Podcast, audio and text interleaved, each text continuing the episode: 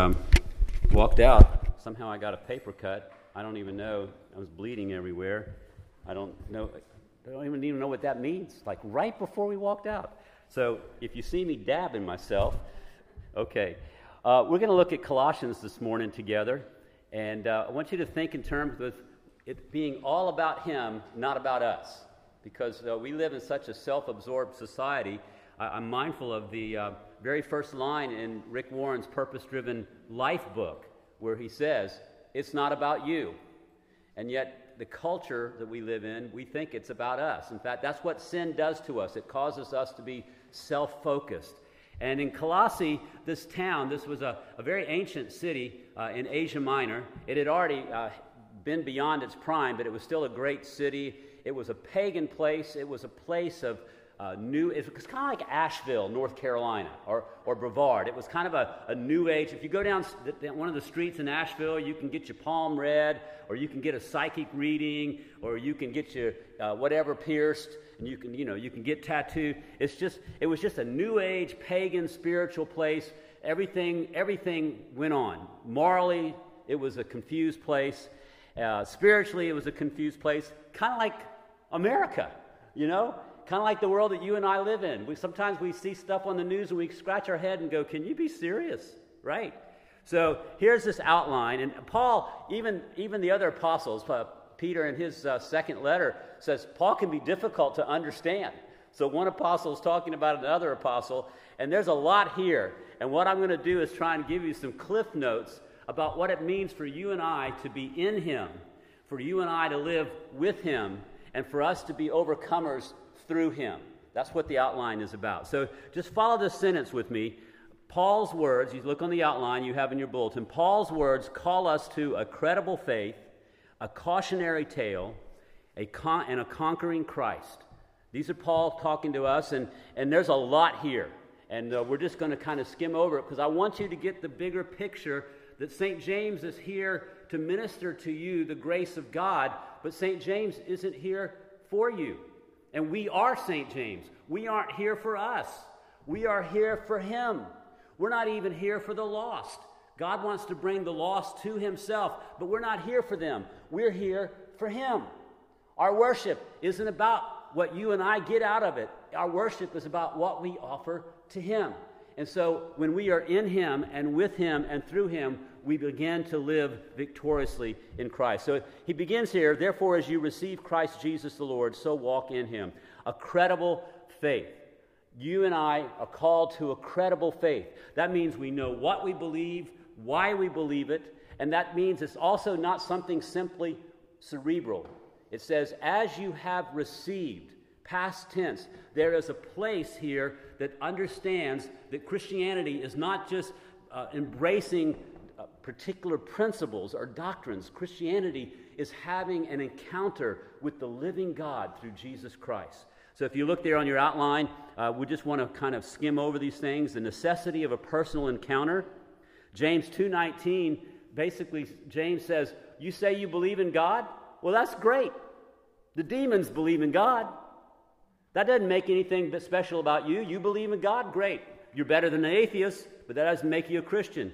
It's like Going to McDonald's doesn't make you a hamburger. Being in a church pew doesn't make you a Christian. You have to receive Christ Jesus the Lord. John 3 3, Jesus himself speaking says to Nicodemus, You must be born again of the Spirit. And then that's the power and the pattern for everything. As you receive Christ Jesus, it's an imperative walk in him.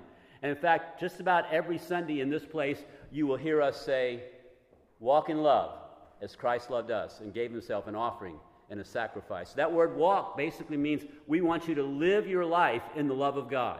As you have received Christ Jesus, live your life for Him and in Him. Properly established in the faith, rooted and grounded. The positive end of all of this is gratitude.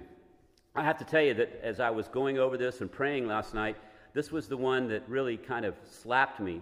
And the Greek word there is Eucharistia, where we get Eucharist, when we give the great thanksgiving.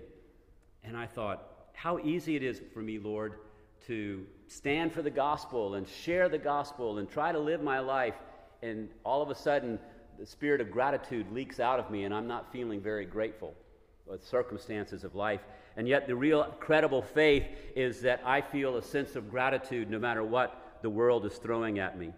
But that's not the only thing. We got to have a credible faith. We know what we believe. We know why we believe it. And we've had a personal relationship encounter with Jesus Christ. And we're walking in Him, not by our own strength, but in Him. But there's also a cautionary tale here that was read just a moment. Look at verse 8. And this is all in the, in the Bible on page 1252 uh, in your Pew Bible. Verse 8 See to it that no one takes you captive by philosophy and empty deceit, according to human tradition you know, it, it's often, we, we miss the point throughout Paul's letters that there's a battle going on. There, there's always a battle going on. Christians, we, we want to be comfortable. We, we don't want to, we want to put our heads in the sand and, and think like, oh, just let me just live my little life over here and be comfortable. We can't do that. There is a battle going on. There's a battle going on for souls all around us. There's battle going on for the spiritual life of a parish. There's a battle going on in denominations. There's a battle going on for the soul of our nation. There's a battle going on. There's ideologies that are fighting each other. You know, you maybe even hear somebody, or you maybe even say this yourself, that you can't legislate morality. Well, now I've heard Arthur say you can't legislate behavior. And that's true. You can't make people behave based on a law. But legislating morality, that's another thing, because every piece of legislation is somebody's morality, is somebody's point of view. There are, there's a war going on in America about what is right and wrong. And Paul is saying that here in Colossae. Say, don't let anyone take you captive. You need to be vigilant. You need to be on guard. Can you imagine what it must be like to live in Israel under constant threat of attack from all sides all the time? But maybe that's a good picture for the Christian because we tend to want to go to sleep and the reality is, the moment I'm not vigilant, that's the moment the enemy sneaks up and attacks me. Paul uh, says, Be vigilant, be, be careful, see to it that no one takes you captive. Peter writes, Be sober, be alert. In 1 Peter chapter 5, he says, uh, The adversary, the devil, is roaming to and fro, always seeking whom he may devour. It's a cautionary tale because there's a war. And it says, don't let them take you captive, with philosophy and empty deceit. And you have two things that Paul's addressing in Colossae there was the prevalent uh, paganism of the day, and there was also the beginning of compromise in the church of basic doctrines, what, what was creeping in what we call today Gnosticism, but kind of spiritualizing and compromising biblical truth. All of that's going on, and he calls it empty deceit. You got to be aware of that. There's the battle out there. When you walk outside these doors, when you walk outside these doors, we send you on mission into a world, and it's a battle. And watch out because there's empty deceit and there's confusion. And then he says that it's all got to be according to Christ. If you look at the very end of verse 8, according to the elementary spirits of the world, which is paganism and different demonic spirits. No, but according to Christ. Christ is the standard. Who Christ is, what Christ taught, and what people believe about Christ. Do you know that every cult uh, and every false teaching always is centered on the deity of Christ, the second person of the Trinity, who he claimed to be, who he was, what he taught? Even all the moral confusion today in our culture would be back to what did Jesus say? What did Jesus teach? Jesus believed that the Bible was the divine word of God. Now, when I say the Bible, for him, it was the Old Testament, the Torah. But everything that was in the Old Testament, the Torah, Jesus believed was the divine word of God. Man shall not live by bread alone, but by every word that comes from God, by the word of God. This was Jesus. So Jesus is not only the standard in his living, Jesus is the standard and who he is, and Paul's about to explain that in just a moment in these next few verses, but also he is the standard in what he taught. So, this is the cautionary tale. There's a battle going on for who we embrace, whether we embrace Jesus Christ or we embrace the spirits of the age. And then Paul's words call us to a conquering Christ. Paul goes on to say, For in him the whole fullness of deity dwells bodily. It doesn't get any clearer than that. Paul says, You want to see God? You look at Jesus. You want to know God? You got to come through Jesus. See, Christianity is not one of the great religions of the world. Jesus didn't give us that option. Christianity is the way, the truth, and the life because Jesus Christ is the way, the truth, and the life. You don't find God except through Jesus. Anybody that says otherwise, it's a contradiction to the teaching of the faith. So if you meet somebody in the, in the realm of organized religion, Christian religion, seminary graduate, a, a rector, a priest, a pastor, who tells you that there are many paths to God, just run. You don't need to be around that person because that person doesn't know the fact of the person of Jesus Christ. He's like, How can you be so harsh, Mark? This is not my harshness. How can you be so close minded? This is not my close mindedness. This is Jesus Christ, is the revelation of God. Look there on your outline with me. He's the conquering Christ. He conquers death, he conquers hell, he conquers sin, he conquers the spirits of the age, he conquers principalities, he conquers powers. He is the head. Muhammad doesn't do that, Buddha doesn't do that, Moses doesn't do that, Confucius doesn't do that. Only Jesus Christ is the one who conquers, and he conquers, and we conquer in him. He is the full revelation of God, is what Paul says here. He is the full renewal of man. He is, brings the full removal of death. He brings the full resurrection of life. He is everything. You want to see God? Look at Jesus. And the Word became flesh and dwelt among us, and we beheld his glory as the only begotten of the Father, full of grace and truth. Friends, we need to recapture the, the uniqueness of Jesus Christ as the only way. Because the only hope for our nation is for an awakening of the Lordship of Jesus Christ, a full revelation of God, a full renewal. If you look down there in verse uh, 10, you have been filled in Him who is the head of all rule. Verse 10. And the, that phrase, you have been filled in Him, uh, also means you have been made complete in Him. You've been filled with God. You know, the end of God's purpose for your life is, is not outward success or that just simply when you die, you go to heaven.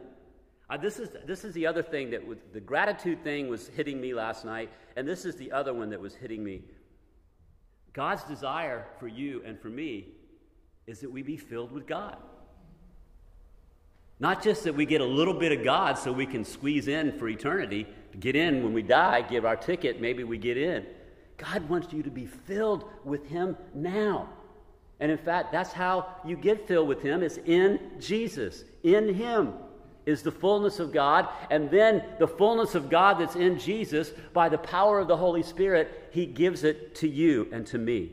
And then full removal of death. All of this discussion, we don't have time to go into all the doctrine of circumcision, but the point being is cutting away the old man, that cutting away the death of the dying sinful nature and giving us new life in Jesus Christ. Raised with him, raised from the dead.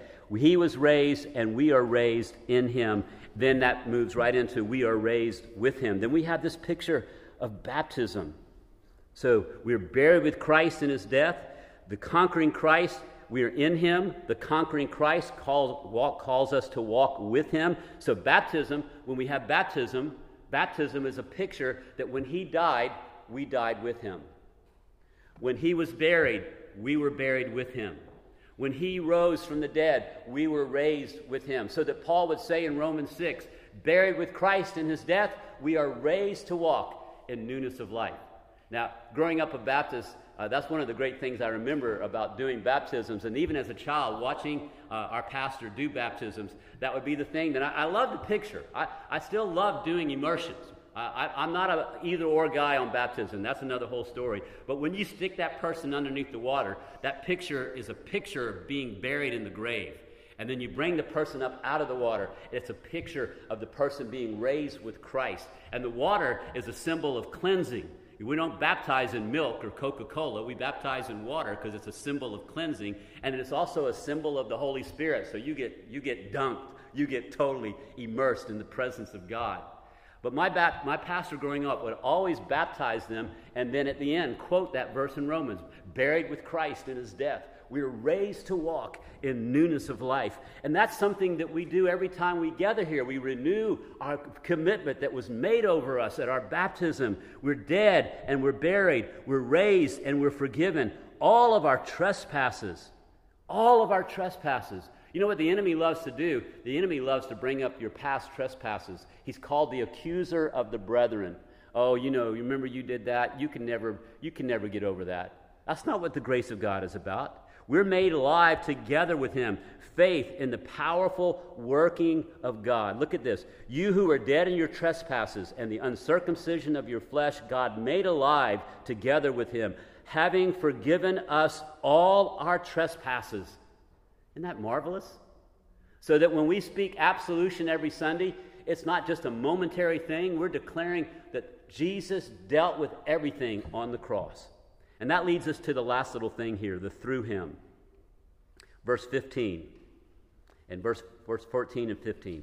Canceling the record of debt that stood against us with its legal demand.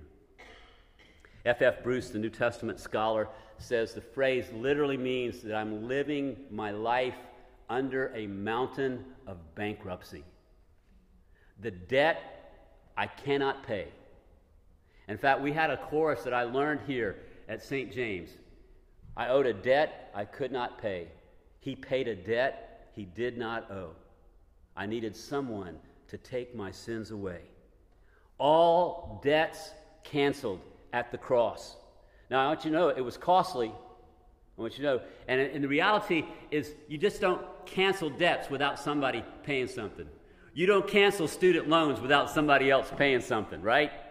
You don't just take away, oh, we're, we're just going to write that debt off. Somebody pays that debt. Somebody is going to pay that debt. And somebody has to pay the debt for your sin and for my sin. Let's not minimize or cheapen the reality of grace. Let's not minimize or cheapen that your debt being canceled cost God his very son. Nailed there on that cross. And when he said, It is finished, he could have said, It has been paid. Debt canceled, stamped, paid in full. Nothing hanging over your life ever again because Jesus paid it all. All to Him I owe. Sin had made a guilty stain, but He washed it white as snow. All enemies defeated, and now ultimate victory. He disarmed the rulers and authorities and put them to open shame by triumphant, triumphing over them in Him in Him, with Him, through Him. In Him, we have God in our lives. In Him, we have death removed. In Him, we have resurrection life. With Him, we're able to walk in victory. And through Him, we overcome by faith. Have you received Christ Jesus the Lord? Are you in Him today? Are you walking with Him by the Holy Spirit? Are you experiencing victory through His presence in your life? Let's take a deep examination at the grace and mercy and the debt that's been paid. Amen.